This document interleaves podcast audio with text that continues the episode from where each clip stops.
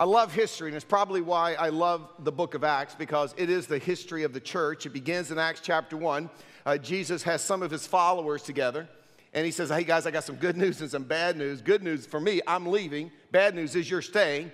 But until I return, I have a job for you to do. And then he lays it out. Acts chapter 1, verse 8, he says this You will receive power when the Holy Spirit comes on you. And, for months now, Jesus has been talking about the Holy Spirit. I'm going to leave, but the Comforter is going to come, and he's going to be here with you, and he's going to empower you. So Jesus says, I want you to stay right here in Jerusalem. What I promised is getting ready to become a reality. You're going to experience the Holy Spirit. And then he says this in verse 8 He says, Basically, I'm going to unleash you on the world. You're going to be my witnesses. It's going to start right here in Jerusalem, and then it's going to bubble up to Judea and Samaria, and, and, and eventually, the life changing message of my life is going to make it to the ends of the world. And, and if you know the book of Acts, it happened just as Jesus said. It started in Acts chapter 2. Peter, the same Peter who a few weeks earlier had denied that he knew Jesus, not once, but three times, right? Now all of a sudden, he's found this new empowerment. First of all, because he's received the Holy Spirit, but also he saw Jesus die, go to the tomb, and three days later come back to life. I mean, that's going to change your perspective on everything, right? So now he walks out into the streets of Jerusalem, finds a corner somewhere, preaches the message of Jesus Christ. And Acts chapter 2 tells us at that moment, 3,000 Jews converted from Judaism to Christianity. And that was the beginning of the church of Jesus Christ right there in Jerusalem. And it was an incredible church. Just read Acts chapter 2. I mean, they were studying God's word together. They were praying together. They were supporting one another. They were hanging out and eating their meals together. It says that they were even selling their possessions and pooling all of their resources to make, that, make sure that everybody's needs were being met. It was incredible. And the community, as they looked on from the outside, maybe they didn't believe it all, but they were so impressed by this new church. I mean, there was like a love fest going on in Jerusalem. And they didn't want to leave it. They didn't want to mess it up. And a lot of churches are like that. Man, something good's going on. Let's not touch it. Just leave it like it is. But see, God said that wasn't my plan. It was never intended to stay just in Jerusalem. Remember, it was supposed to go to Judea, Samaria, ultimately to the ends of the earth. So God says, if you don't want to take the message on your own, I will help you. And so God sent persecution to that church. And they began to scatter like rats on a sinking ship. But understand, it was all part of God's plan because everywhere they went, they took with them the church. Everywhere they went, they took with them the gospel, the life changing message of Jesus Christ. And there was one young man, his name was Philip. And we're told in Acts chapter 8 that he made his way up to Samaria and he shared the gospel with the Samaritans. Who were the Samaritans? Well, they, they were Jews who had intermingled, intermarried with the Gentiles. And they were considered unclean, they were considered outsiders. By the Jews, they were considered unreachable. But when the church went with Philip to Samaria, the gospel and the church was unleashed. And I love what it says in Acts chapter 8, verse 8 there was great joy in the city. There was great joy in the city. And that's what happens every time the church is unleashed in the world. About 20 years ago, there was a group of us that moved from California. We joined up with two families here in North Carolina, and we, we began Hope Community Church together. And it's been quite a journey, but God allowed us to get involved in the adventure of unleashing the church to the world. And there were a couple of things that I asked of God when I moved here. First of all, I said, God, if, if I'm going to pack up my family, if I'm going to relocate 3,000 miles across the country, if I'm going to start life all over again, first of all, will you let me finish? Will you let me complete my ministry there? Will you let me see what you've called us to do through to fruition? And just so you know, God's already completed that because I'm so old now. If you kick me to the curb, I'm finished and nobody else is going to take me. So that part, God's already come through. Here's the second part. I said, God, second, if we're going to do this, let us build a church that's going to make such an impact in the community, such an impact in the world, that if for some reason we no longer existed, the community and the world would miss us. There would be a void. In other words, God, if we're going to go there and do this, let us bring great joy to the city. And God has allowed us to do that. I mean, if you're new, just over the last few months, what God has allowed us to do, I, I think of Ship of Zion our African American church that we partner with in Southeast Raleigh. And last Christmas, you guys sacrificed and gave the money so we could purchase them a brand new building, by the way, which they filled up, and they're getting ready to go to a second service. I also found out this week they condemned their old building, and it has to be torn down. God's timing is always perfect. But because you were sensitive and you responded, see, great joy has come to the city of Raleigh. How about the Galley grocery store? God allowed us to partner with Ship of Zion to open that grocery store. And I, let me tell you, this is what's so cool. This summer, I'm sitting in Mexico by a pool. I'd like to tell you I was on a mission trip, but I wasn't. I was sitting by the pool. And I opened USA Today. USA Today. And on the third page of USA Today, it says Raleigh, North Carolina, Hope Community Church partnered with Ship of Zion, also of Raleigh, to open the Galley grocery store in what was considered a food desert. A food desert is an area where there's no fresh meat, no fresh produce within seven miles. And here we are in USA today. I mean, doesn't God have a sense of humor? But we brought great joy to the city. I think about our Agape campus in Port au Prince, Haiti, where the message is going out and lives are being changed and families are being put back together. There's great joy in the city. I think of a couple of Christmases ago where we asked you to sacrifice and to raise money so that we could build a worship center for a bunch of orphans that were displaced by war in the northern part of Uganda, the Gulu region, in a little village called Laminadera. Over 1,800 orphans and the people that take care of them. And what an honor it was to be there and to dedicate that building. And by your sacrifice and giving, we brought great joy to that city. I, I think about all the villages that I went through in Central African Republic, the poorest country on the planet and how you sacrificed and you gave. In every village we went into, we drilled a well for people who had never had fresh water in their life. The number one health cause, uh, uh, uh, a crisis in, in Central African Republic, no fresh water. Average lifespan for a man, 38, for a woman, 42 years old. And we went in and we drilled wells, and then we brought in an African trained pastor, and he began churches in those villages. And I'll never forget one time, Jim Hockey, uh, who was working there, he wouldn't even tell us where we were going. We just got in his Jeep and we took off for 12 hours through the jungle. The bush was so deep, uh, it was so dense that when we needed to go to the restroom or get out, we had, to, we had to crawl out the back window of the Jeep because you couldn't open the doors. I mean, it was just, we were like going down a bike trail through the jungle for 12 hours. Finally, we get to an opening, and there's a little pygmy village on the river. And he said, Mike, this is what the pygmies refer to as the end of the world. And we drilled a well there and we started a church there. And I thought, even as Hope Community Church, we have had the opportunity to take the life changing message of Jesus Christ literally to the end of the world. And I got to tell you, that's the way it's supposed to be because the church is the hope of the world. I mean, think about it. The church is the only organization in society that is redeeming lives. The church is the only organization that actually plays a role in where people are going to spend their eternity. Tim Fairchild works for SAS. SAS can't say that. That's a great company. I don't care how many cafeterias they have, right? They can't determine a person's eternal destiny, right? Cisco can't do that. They're laying off people, right? Walmart can't pull that off. IBM, only the church can do that. And as a church, God has allowed us to partner with Him on this great adventure. But this is what I've got to tell you. As a church, we haven't even come close to reaching our potential.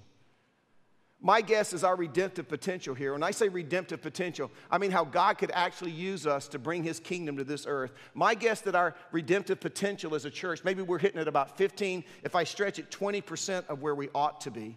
And how we measure that is we have five goals at Hope that we believe once we live these goals out, we exemplify the Christian life that God has called us to. And so we ask ourselves this how many people are living obediently to the Word of God?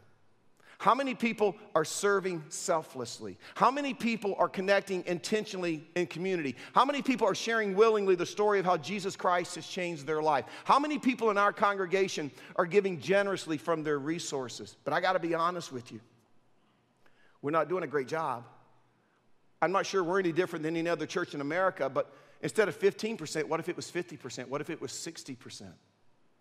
Can you imagine the impact we could make, that God could make through us?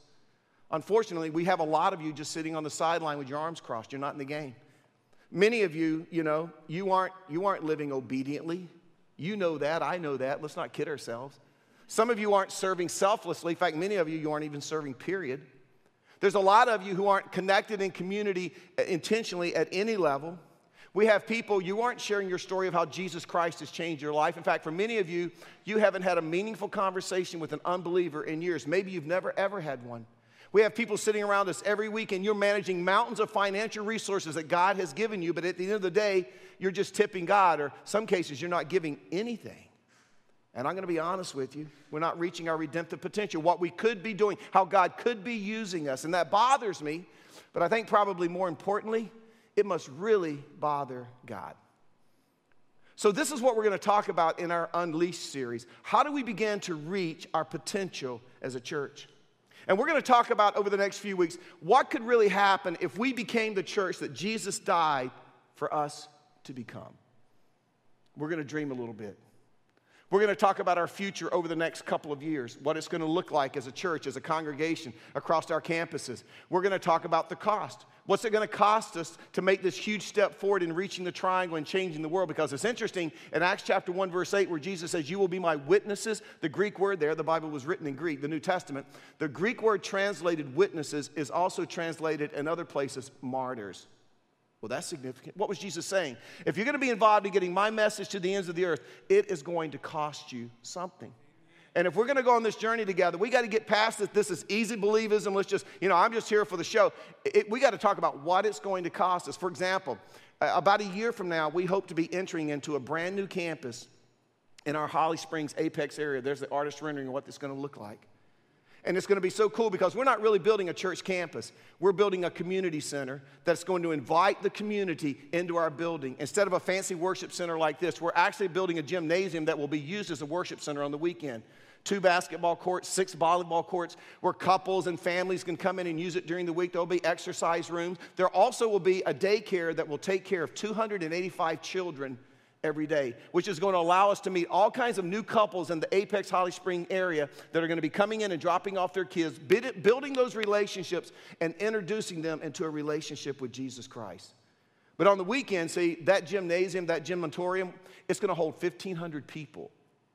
And on top of that, you, th- you figure multiply that times four services. That means that we have the opportunity to reach 6,000 adults every weekend in the Apex Holly Springs area. Add to that children and teens, we're talking maybe 10,000 people every weekend. Add that to our Raleigh campus and our Morrisville campus, we have the potential to reach over 20,000 people every weekend with a life changing message of Jesus Christ. Imagine 20,000 people who are living obediently and serving selflessly and connecting intentionally and sharing willingly and giving generously. You think we can make a dent in our community? And we're going to talk about that. And over the next couple of weeks, I'm going to talk about how are we going to do it without going into debt. And in the next five weeks, I'm just going to warn you ahead of time I'm going to ask you to give at a generous level like you've never given in your life. And Laura and I have already thought through this, and, and we've committed over the next two years to give it a level like we have never given to in our lives because we believe what Hope Community Church is doing is what God wants us to do. Now, I know the minute I said I'm going to be challenging you to give, some of you just checked out. We don't want to lose you over the next five weeks, so we made some alternative programming. Go ahead and throw that up if you would, Mark. And so we'll have those going for those who don't want to hear anything about giving money, but you still want to be here, okay? So we're going to talk about that. We're also going to talk about over the next two years, over the next 24 months, 2015 and 2016, we're going to invest over $5 million outside the doors of hope into our local and global community. That's exciting. We're going to talk about how we're going to empower our small groups to actually be the change in our neighborhoods, in our communities, our small groups making the difference at a grassroots level. We're going to be talking about that. And as you leave this weekend, you're going to get a little booklet just like this, kind of gives you an overview of where we're going and what we're going to be talking about over the next five weeks. But it also includes a weekly Bible study that goes with we, Uh, each weekend message. And you'll be using those in your small groups. If you're not in a small group, this would be a great time to get involved in one. But even if you're not, these are studies that you can go through together by yourself. Each week you can go through this and you can ask, How am I doing when it comes to these five goals? Because the reality is this if we're going to be used the way God wants us to be used, we've got to do a better job of living out these five goals. In fact, I'm going to really challenge you to do something, and, and, and this is going to blow some of your minds. I'm going to challenge you, some of you, would you come to church for the next five weeks? And some of you are thinking, Mike, you might as well ask me to sprout wings and fly. I mean, who goes to church five weeks in a row? Hey, if you've ever been to church in your life five weeks in a row, raise your hand. Look at that, people. That tells you that it's possible. The fairs in town, do not go there. You'll get a Ebola. You don't even go there. then I got to visit you in the hospital in one of those hazmat suits, and I don't look good in hazmat. So just come on to church, avoid all that stuff, right? But we're going to have a great time together. Now, this weekend, we're going to begin the series by looking at our first goal, and it's this idea of living before God obediently. And let me tell you why this is so important. It's because it is the foundation of everything else that we're going to talk about. But let me give you a principle that we're going to see throughout the series, and it's this. When God evaluates our potential for his kingdom, he doesn't evaluate us according to the criteria that the world evaluates us by. Let me say that again. When God looks at our redemptive potential, when He evaluates our potential for His kingdom, He doesn't evaluate us according to the criteria that the world evaluates us by. See, man looks at us and they like, well, you're attractive, you're probably gonna go far. Or man, you came from a great family. Or you went to a great school. Or man, you had incredible SAT scores. See, they look at those kinds of things. But this is what it says in 1 Samuel chapter 16, verse 7. The Lord does not look at the things that man looks at. Man looks at the outward appearance, but the Lord looks at the heart. And I got to tell you, that key thought has to get riveted into our minds if we're going to be open to this idea of God using us like we've never imagined. We've got to understand God doesn't look at the things that man looks at. God isn't impressed by the same things that man is impressed by. God looks at heart issues, He looks at things like obedience. So, this weekend, we're going to see the power of obedience to God in the life of one of my favorite Bible characters. His name is Daniel.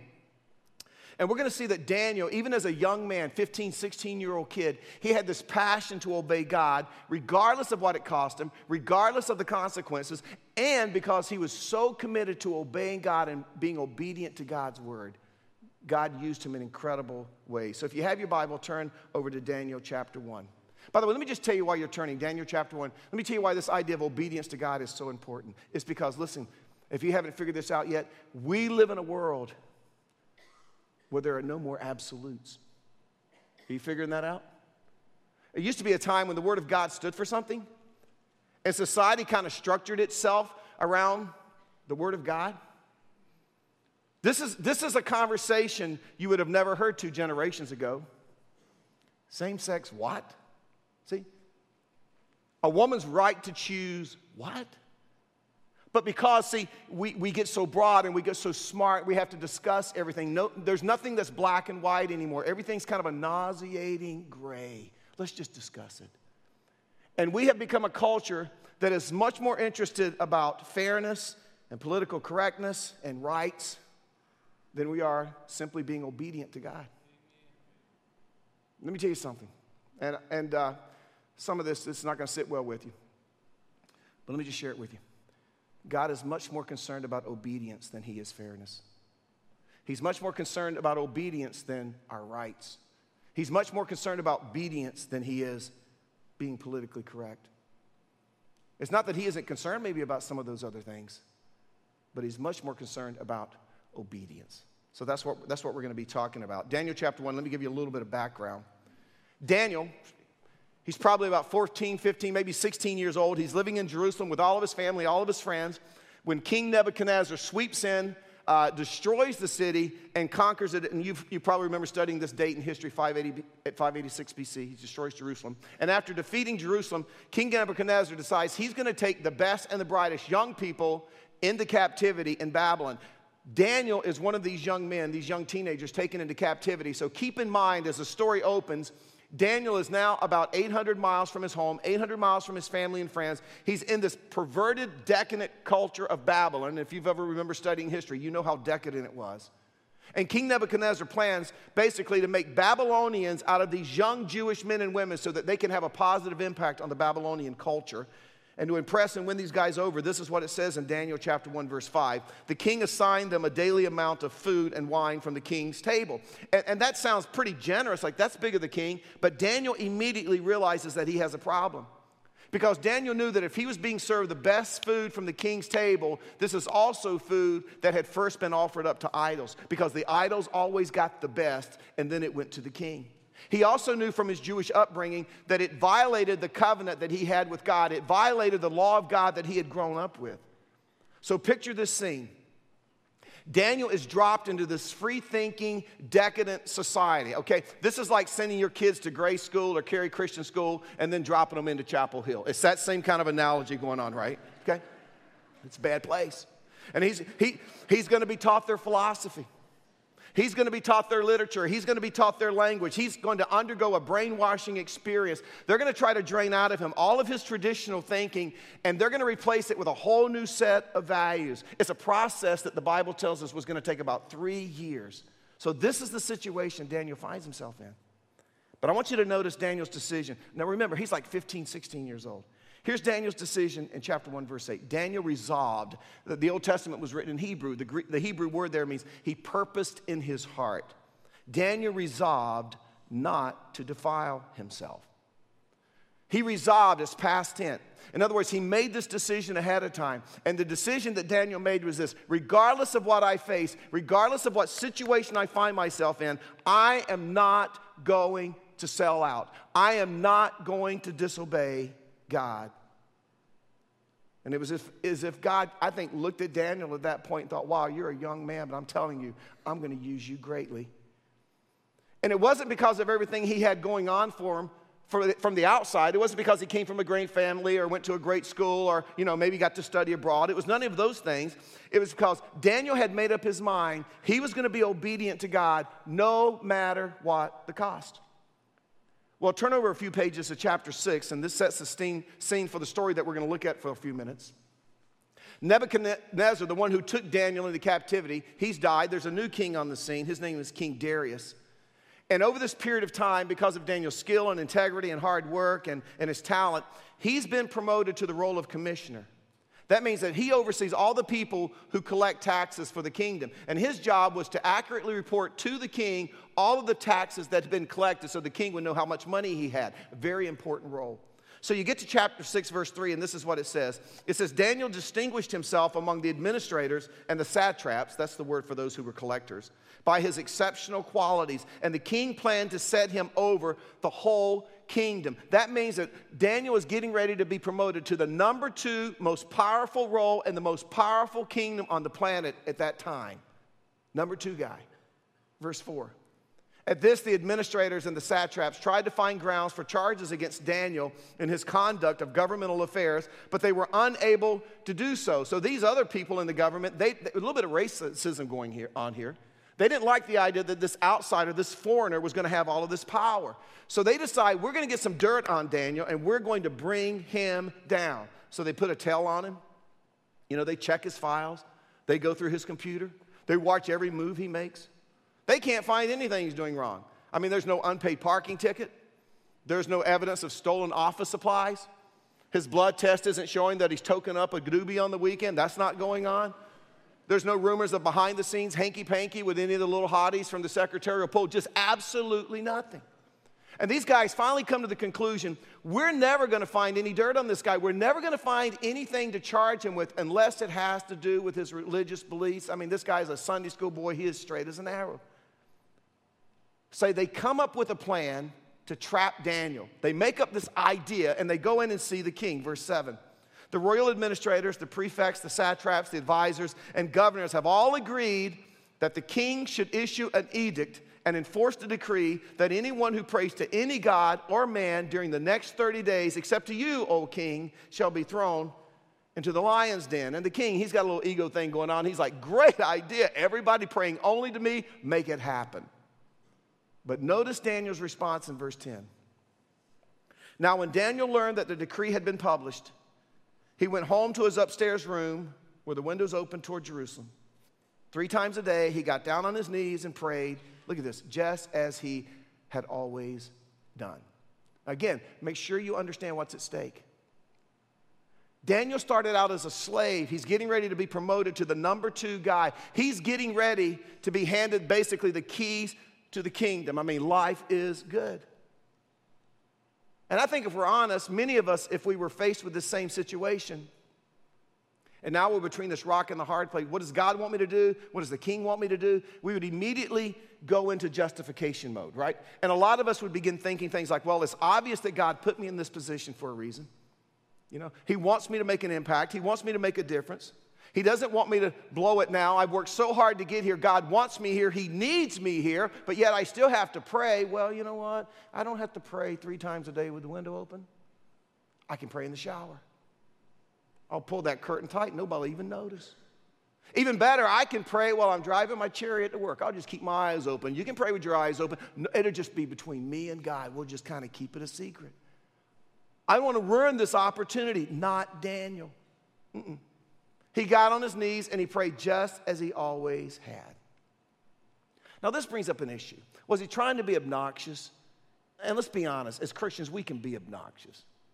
Was he trying to be defiant? I don't think that's the situation.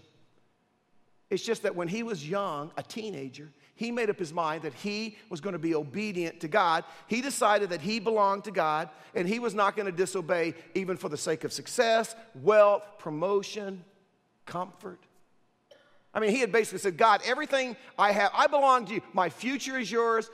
My life is yours. God, I am totally available to you. I'm just going to be obedient. And I'm going to trust you with the outcome. So the trap is set when you get to verse 11. Look what happened. These men, they went as a group and they found Daniel praying and asking God for help. So they went to the king and spoke to him about his royal decree. Did you not publish a decree that during the next 30 days, anyone who prays to any god or man except you, O king, would be thrown into the lion's den? The king answered, The decree stands in accordance with the law of the Medes and Persians. This is where it comes from when you've heard that saying, which cannot be repealed. Then they said to the king, and it's kind of like, nanny, nanny, nanny, Daniel, we saw Daniel, who is one of the exiles from Judah, pays no attention to you, O king, or to the decree you put in writing. He still prays three times a day. When the king heard all this, he was greatly distressed. He was determined to rescue Daniel, and he made every effort until sundown to save him. But there's a reason it's called the law of the Medes and the Persians. Once it was in place, it was irrevocable, it was unchangeable. And as hard as the king looked for a loophole to get Daniel, whom he loved, out of this situation, he can't find one. Verse 16. So the king gave the order, and they brought Daniel and they threw him into the lion's den. The king said to Daniel, May your God, whom you serve continually, rescue you. So Daniel's put into the lion's den. Stone is put over the mouth of the den. King comes home, crawls in bed, can't sleep. I think Daniel was asleep by the time the king pulled up his covers. King can't sleep. Turns on Jimmy Fallon, can't sleep. Tries CNN, can't sleep. Goes over to HGTV, couple of episodes, House Hunter, can't sleep. Two melatonin and a Benadryl, can't sleep, right? Finally, it says in verse 19, at the first light of dawn, the king got up and hurried to the lion's den. And when he, when he got close enough where he thought Daniel could hear, he calls out to him Daniel, servant of the living God. Look at this. Has your God, not my God, because he had many gods, right? Has your God, whom you serve continually, been able to rescue you from the lions? And I think it probably woke Daniel up. Like, I'd like just cuddle him with the lions, you know? Man, who's yelling out there? And yeah, I'm good. Verse 22 My God sent his angel and he shut the mouths of the lion. They haven't hurt me because I'm innocent. I haven't done anything wrong. By the way, that would not have been my initial response. Like, you want to get me out of here? We'll talk about it. We're going to go to Starbucks. I'll give you a play by play. Just get me out of here, right? Daniel, he's just carrying on a conversation, right? Finally, the king gives him out, verse 23. And there was no wound found on him because, here it is, he trusted God. And you know what the king's response was? New rule. This rule was a stupid rule. We're changing everything. Verse 25. I, I want you to hear these verses. Then King Darius, who's not a believer in the real God, wrote to all the peoples, nations, and men of every language throughout the city. That means that Darius passed a law basically that impacts the whole known world in regards to Daniel's God. I issue the decree that in every part of my kingdom, people must fear and reverence, not my God, the God of Daniel. For he obviously is the living God and he endures forever. His kingdom will not be destroyed, his dominion will never end. He rescues and he saves. He performs signs and wonders in the heavens and on the earth. He has rescued Daniel from the power of the lions. So Daniel prospered during the reign of Darius in the reign of Cyrus the Persian. In other words, Daniel, by just being obedient, impacted and changed the heart of not one, but two kings. Now, here's the big question. I love that story. I've heard it since I was in Sunday school. Here's the big question Why was God able to use Daniel in such a, an incredible way? You say, well, I tell you, he must have been one good looking dude. You know, I mean, just winsome and people attracted to him. No, you'd be wrong. Well, he must have come from the right family and gone to the best schools. Wrong. Well, he, was, he must have been so talented and gifted, and what, he must have been intelligent. Wrong, wrong, wrong. The reason that God was able to use Daniel in such an incredible way was because Daniel had decided, I will not compromise, regardless of the consequences, regardless of the cost. I will obey God. I will be obedient to Him. Now, do you know what that tells me? It tells me that God is looking for men and women and students and children who have a passion to obey Him. He's looking for people who will not be bought off, people who can't be bribed. He's looking for people who won't find the safe, easy way out of a situation. He's looking for people who are willing to say, I will not disobey what God has called me to be, and I will not disobey what God has called me to do in His Word. Let me tell you why this is so significant. It's because when we live this way, that we're just going to be obedient to God. We're just going to be obedient to His principles and the precepts in His Word. See, when we live that way, we become a beacon. We become a light in this dark world that we live in. I'm telling you, when we as Christians, not in an obnoxious way, not in a defiant way, but when we take a stand, we become like a flashing neon sign that cannot be ignored. And over time, people observe you. And eventually, they are drawn to you. And they're going to have to ask you this is the key moment they're going to have to ask you eventually the burning question. And here's the burning question you're different. You do life different. You see life different. Why? Why would you take this stand? Look at what's at stake. Why would you take this stand? Look at what you could have. Why won't you go that, that place with your client? Why won't you falsify the report? Why won't you sign the document even though you know it's not accurate? Why won't you lie? Why won't you stay the night? Why won't you sleep with me? What's the big deal? And understand at that moment when the why question comes, we have the opportunity that otherwise we would never have. We have the opportunity to respond I will not do it because I serve the living God. And regardless of what happens to me in this life, I'm telling you, He is so real to me. I will not compromise, I will not disobey because I'm telling you, what I have to lose in this life, is nothing compared to what I have to lose by disobeying God. I'm telling you something. We live in a world that is so dark, they don't even know how to handle that kind of conviction. We live in a world that's so gray, so wishy washy, they don't even know what to do when someone actually has a standard. I'm just telling you, if you will decide to be a person of standards, a person of obedience to the Word of God, His principles, His precepts, that you're not going to disobey. I'm just telling you, God will use you. And I'll tell you why because you'll be a light. And a light cannot be ignored in the darkness. Light is always going to attract attention. That's what Jesus was talking about in Matthew when he says, Get out there, guys, and let your light shine before men. Now, I'm going to be honest with you. When you do that, when you take a stand, when you actually have some convictions, I promise you, there is going to be some conflict. And there will be some ramifications. You may get passed over for a promotion. You may not make as much money as you possibly could. You may even lose some friendships. But I'm going to tell you there are two things that the Bible promises. And one is this when we stand with God and do the right thing, we always win in the end. You know that, and I know that because, see, there are things where we've made happen, we've manipulated into happening, but at the end of the day, when the deal is closed, we look back and there's, there's this sick uh, feeling in our stomach because we know we didn't do it God's way. But when you do it God's way, regardless of the consequence, you look back and think, you know what? I did the right thing. Here's the second thing you can always learn from Scripture. God can take people in lowly positions and He can raise them up to be used in incredible ways. But we have to be willing to live obediently no matter what. So you have to start seeing life differently.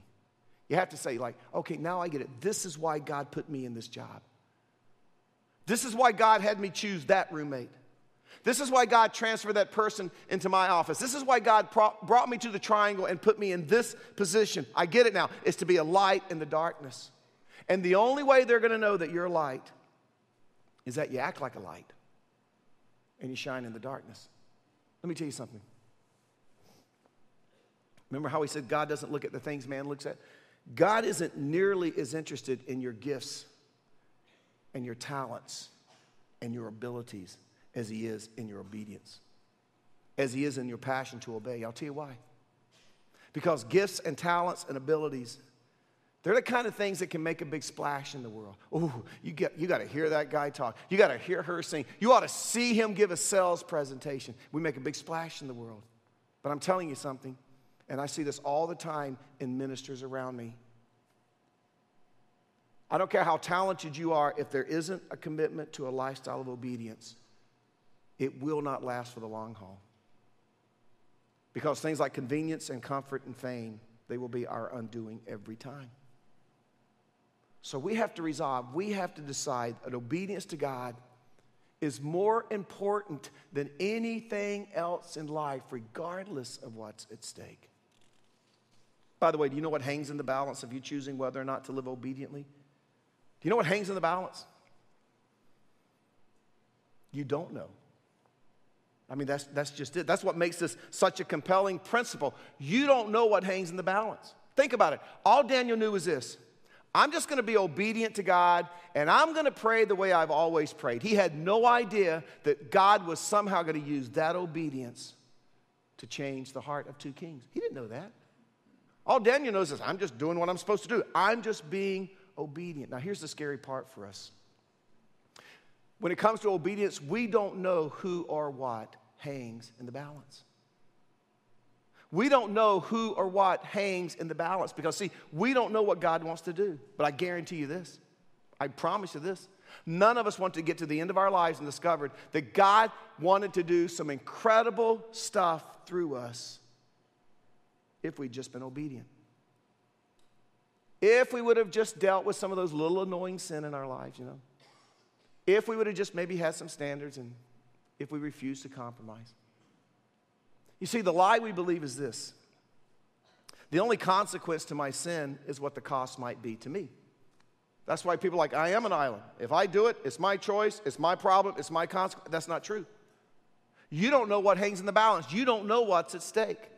So God says, okay, I'll tell you what's at stake. This is what's at stake when it comes to obedience. It's your potential to be used by me in the lives of the people I've placed around you. That's what's at stake.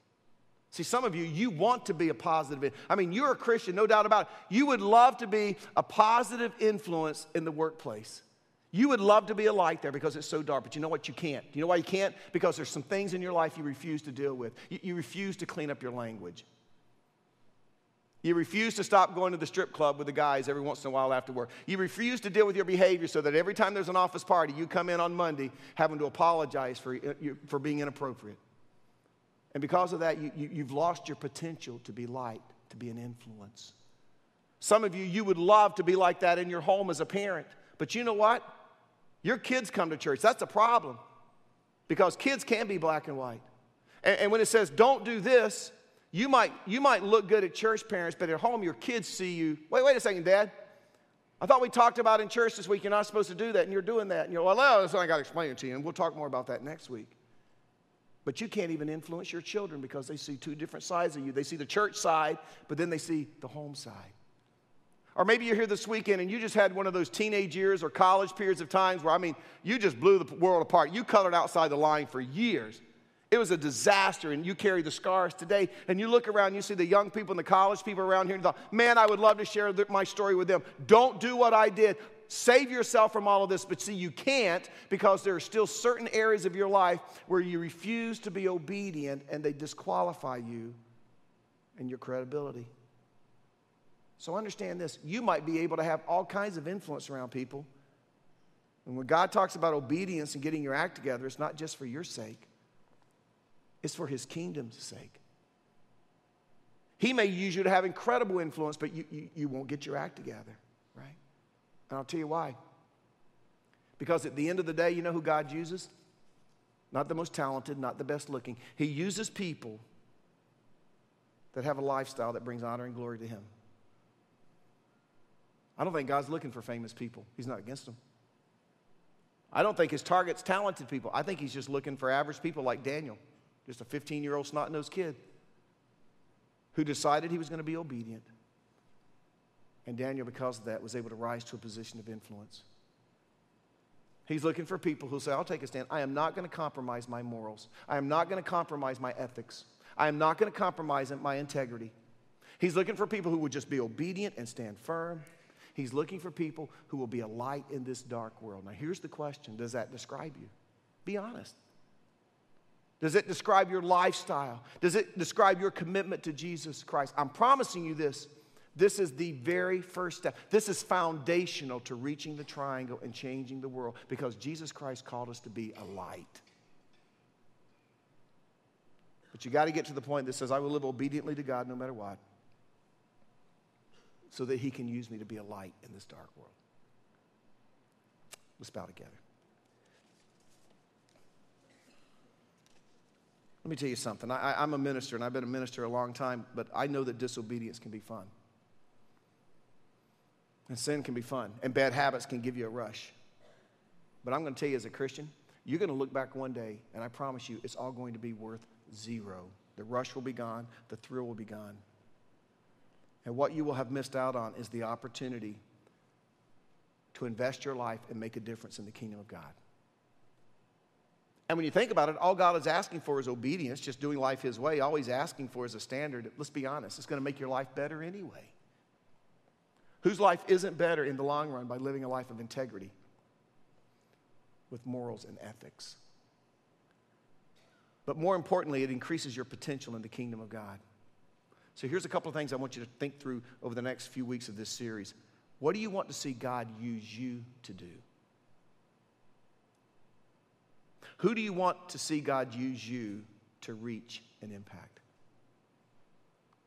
And it could be that your potential hinges on your willingness to make some tough decisions about a few habits, a few relationships, maybe a couple of weekend activities that you shouldn't be involved in.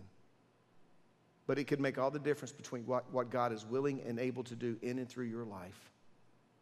But I'm telling you, the potential of your life in God's kingdom hinges on your ability and your willingness to develop a passion to live obediently for Him. Father, work in our hearts through your Spirit. We know what needs to be done. We know what corners of our life are dusty and dirty, and we're carrying around stuff we shouldn't be carrying around, and we're involved in things and we shouldn't be involved in. We know. But maybe what we don't realize is how much it's hurting our potential to be used by you. Father, we're either serious about being your witnesses, your martyrs, we're willing to pay the price, or we're not. But help us to see ourselves clearly as you see us, and help us to respond accordingly. In your name we pray. Amen.